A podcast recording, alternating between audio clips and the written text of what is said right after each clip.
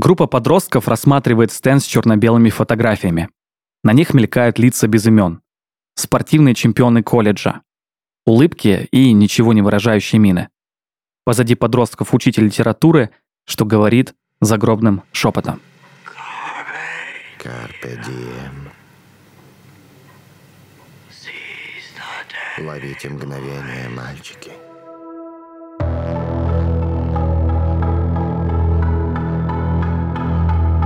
Меня зовут Данил Махов. Это восьмой эпизод подкаста «Саудада». Сейчас я встаю на стол, смотрю на безмолвных, ничего не понимающих окружающих и восклицаю.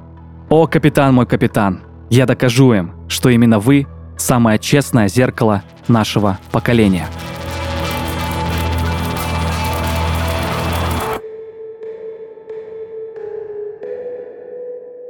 Не знаю, можно ли это называть буллингом, но с детства я слышал десятки приколов в свою сторону. Я был хомяком из-за больших щек. Был в кавычках красавчиком из-за россыпи прыщей. Жердяем из-за лишнего веса. Став постарше, я то и дело слышал о своей выпендрежности. Это я смягчу, если что. Некоторые подколы были творческими. Никогда не забуду, как меня окружили в фойе школы парни из параллельного класса и включили песню Black Eyed Peas «My Hums». Дождавшись припева, все начали стебать, подпевая. Махав, махав, махав, махав. Хм. Мне до сих пор неловко от этой истории, хотя в ней нет злобы.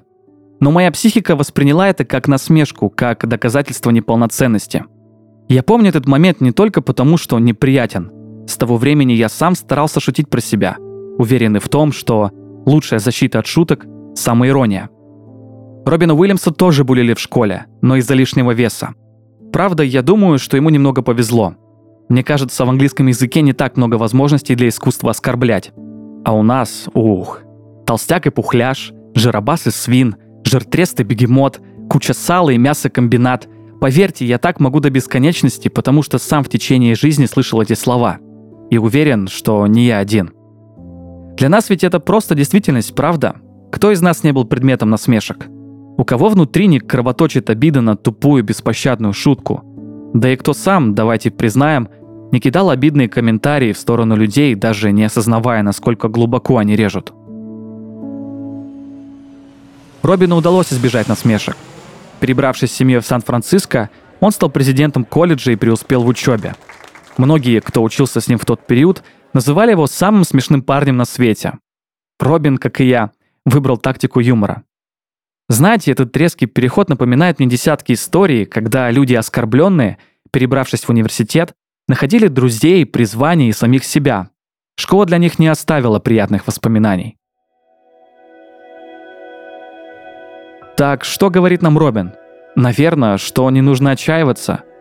Если вас прибивают к стене насмешками, это не конец. Это лишь мнение других людей, а не то, кто вы есть на самом деле. Буллинг или, скажем конкретнее, фэтшейминг – не единственное, что цепляло Робина в детстве. Его родители работали на износ. Отец был в руководстве Форда на Среднем Западе, а мать работала в модельном агентстве. Нельзя сказать, что они боролись с бедностью, даже наоборот, были богатыми. Но родители уделяли мало времени сыну. Сам Робин рассказывал, что в его воспитании больше участвовали горничные, чем мать и отец. Конечно, у нас нет никакого права винить родителей Робина, но можно понять его обиду, учитывая, что не раз говорил, в детстве его лучшим другом было воображение. Один из братьев Робина, Маклорин, и вовсе сказал так. Когда растешь один, ты можешь либо чокнуться, либо развить чувство юмора. Если в школе нет друзей, ты учишься это как-то преодолевать. Есть и обратная сторона – склонность к депрессии. И это очень характерно для нашей семьи. А вот что говорил сам Робин на одном из интервью. В детстве вы боялись, что вас бросят?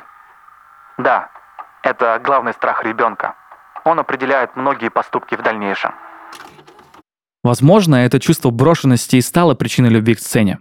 Но в этой истории есть кое-что еще. У меня в жизни был повторяющийся сценарий. Я нахожусь в отличной компании, классные шутки, интересные истории и споры. И в момент камера сознания сильно отъезжает внутрь.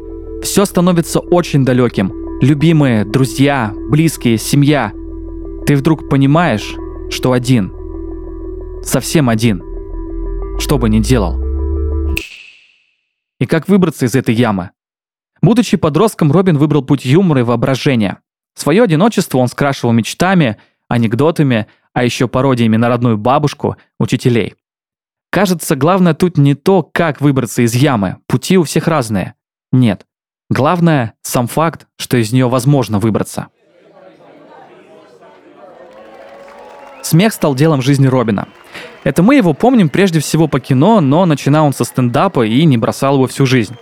И для него это была свобода. Никаких продюсеров и фраз «эм, классно, а можно как-то полегче?»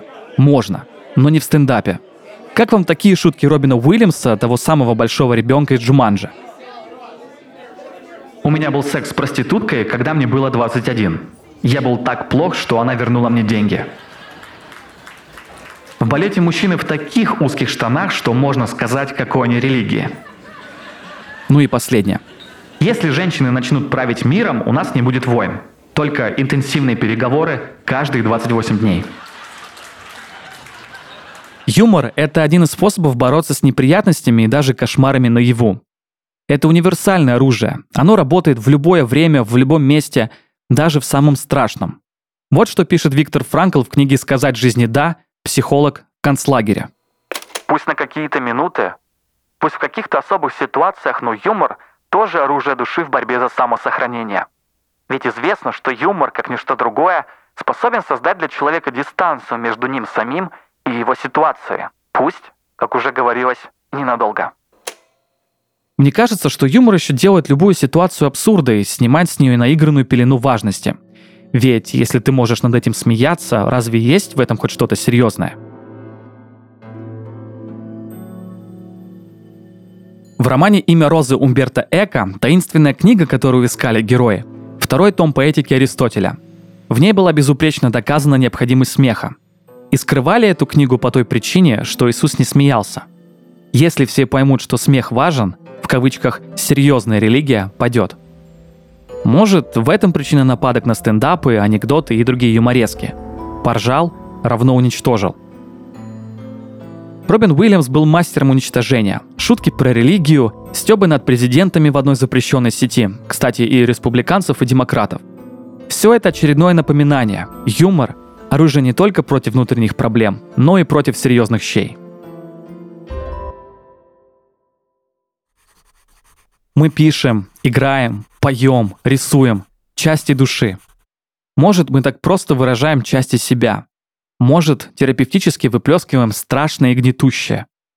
Знаете, смотря на актерскую карьеру Робина, так и хочется делать аналогии. Вы только взгляните на эти кусочки. Миссис Даутфайр. Та самая пародия на бабушку из детства, помните? Не удивлюсь, если это просто закрытый гештальт. Общество мертвых поэтов – Романтик, который живет по завету мимолетности момента. Carpe diem. Кстати, Робин изначально отказался от роли учителя. Только после переработки сценария и смены режиссера он увидел в будущей картине историю о борьбе за мечту, о противостоянии юноши и его авторитарного отца. Можно и здесь поискать параллели с отцом Уильямса. Он не верил в желание Робина изучать политологию и актерское мастерство, поэтому перестал его обеспечивать. Целитель Адамс – Доктор без всякого образования, который вдруг осознал, что лечить душу так же необходимо, как и тело, и смех – главный инструмент. Король-рыбак – юродивый бездомный, полумиф, который отрицает традиционный успех и повадки общественности. Если вы не видели стиль одежды Робина, очень советую загуглить. Более странных, безвкусных, но все равно притягательных нарядов вы вряд ли найдете. Ну, пожалуй, еще у Денниса Родмана из Чикаго Буллс. Джуманджи. Главное наше воспоминание о Робине – Ребенок, что рано повзрослел. Взрослый, что навсегда останется ребенком. И то же самое в фильме «Капитан Крюк», где Уильям сыграл Питера Пена. Умница Уилл Хантинг, психотерапевт, который показывает, что помимо гениальности есть еще и простое счастье. И достичь его гораздо сложнее, особенно человеку с исключительными способностями. Куда приводят мечты? Любящий отец и муж, который спускается за женой самоубийцы в ад, жертву раем. Спустя 18 лет Уильям сам повторит поступок жены главного героя. Такова суть актерского искусства – перевоплощаться так, чтобы поверили. Дэниел Дель Льюис, один из величайших в истории актеров, закончил свою карьеру, потому что подготовка к ролям была слишком тяжелым испытанием для его родных. У Робина немного другая история. Однокурсники и его коллеги вспоминают, что актер либо вовсе молчал, либо придумывал себе героя и тут же перевоплощался. С ним всегда был не Робин, а его образ. Всегда разный образ.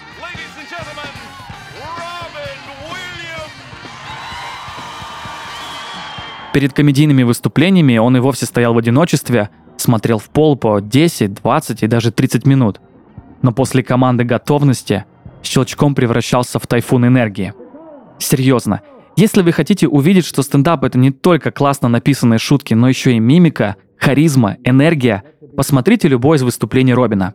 Рядом с ним на этом пьедестале разве что Джим Керри. Кто-то считает, что каким был настоящий Робин, знала, пожалуй, только Валери, первая жена актера, помогавшая ему на заре карьеры. Она слушала его первые стендапы и помогала оттачивать материал. Даже более того, есть предположение, что Робина тяготило практически любое общение, хотя он и был в некоторые периоды карьеры тусовщиком. Людям нравятся персонажи. Персонаж может быть смешнее комика. Я не просто шучу. Я использую персонажей как проводников, но редко говорю от себя. Можно вспомнить еще одну цитату, уже более приближенную к реальности, а не ощущениям. Я употреблял кокаин, чтобы ни с кем не разговаривать. На меня он действовал как успокоительное, как способ уйти от людей мира, которых я опасался. Наркотики и алкоголизм мы осуждаем, в них нет ничего хорошего. История Робина – это привычная алкогольная и наркотическая спираль. Попробовать, распробовать, периодически, постоянно, все время, рехаб, сорваться, еще раз сорваться, периодически, постоянно. И так по спирали. Виски, ром, текила и водка, марихуана и кокаин. Робин пил, курил и нюхал, судя по воспоминаниям его коллег и близких, так же самозабвенно, как и играл в свои роли. В каждой шутке доля шутки, ведь Робин однажды сказал «Если бы существовала таблетка, которая позволяла пить и не пинеть, алкоголик бы спросил, «Э, что будет, если принять две?» Алкоголь и наркотики были с ним на протяжении всей карьеры – а где-то рядом периодически возникала депрессия, постоянный стресс от игры и выступлений, семейные драмы и, скажем мягко, распутство. Кажется немного безвольным поведением, правда? Но есть пару «но». На заре карьеры Робину часто платили граммами, а в течение жизни частенько подсовывали даром алкоголь и наркотики, просто чтобы получить от него желаемое. Если ты звезда, тебе могут отсыпать просто за респект. Ведь кокаин, по словам Робина, это божий способ показать, что ты слишком богат. Но все это не отменяет факта. Алкоголь и наркотики были способом для Робина забыть нечто, что постоянно грызло изнутри. Здесь вновь исключительно авторская интерпретация. Это нечто – тотальное одиночество. И знаете, а ведь это и наша уязвимость.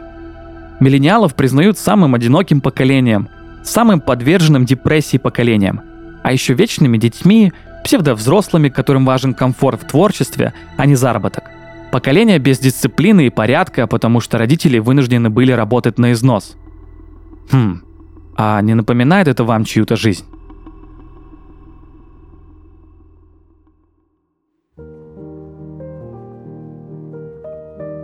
Так, кто же ты, Робин? Комедиан, который балансирует от драматических до комедийных ролей стендапа.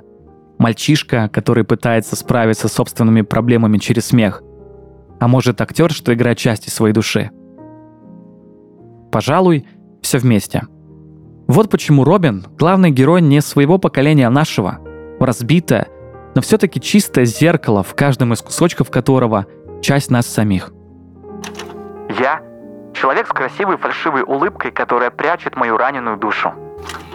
Последние 10 лет жизни у Робина вновь были проблемы с алкоголем, которые привели его к 12 шагам – под конец карьеры ему поставили диагноз деменция с тельцами Леви и Паркинсона. Мозг гениального импровизатора начал сдавать. Шутки были не так остры, как раньше. Но он все равно продолжал сниматься и выступать, а где-то в перерывах гамал World of Warcraft и стебал над президентами в одной запрещенной социальной сети. Таков был наш капитан.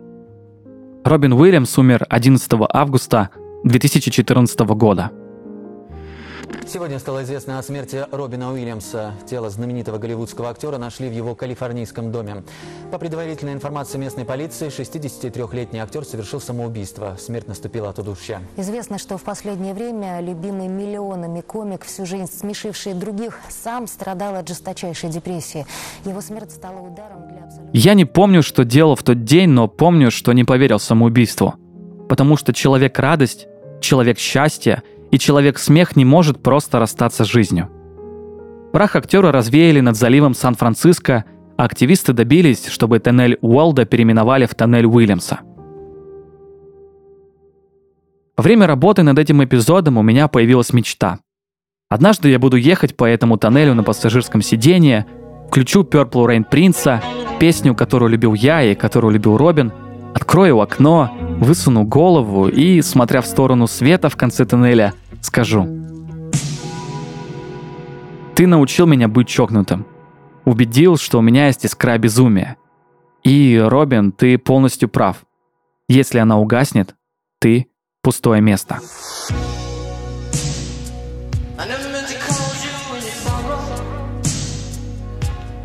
Это был подкаст «Саудада». Меня зовут Данил Махов. До следующей нашей истории.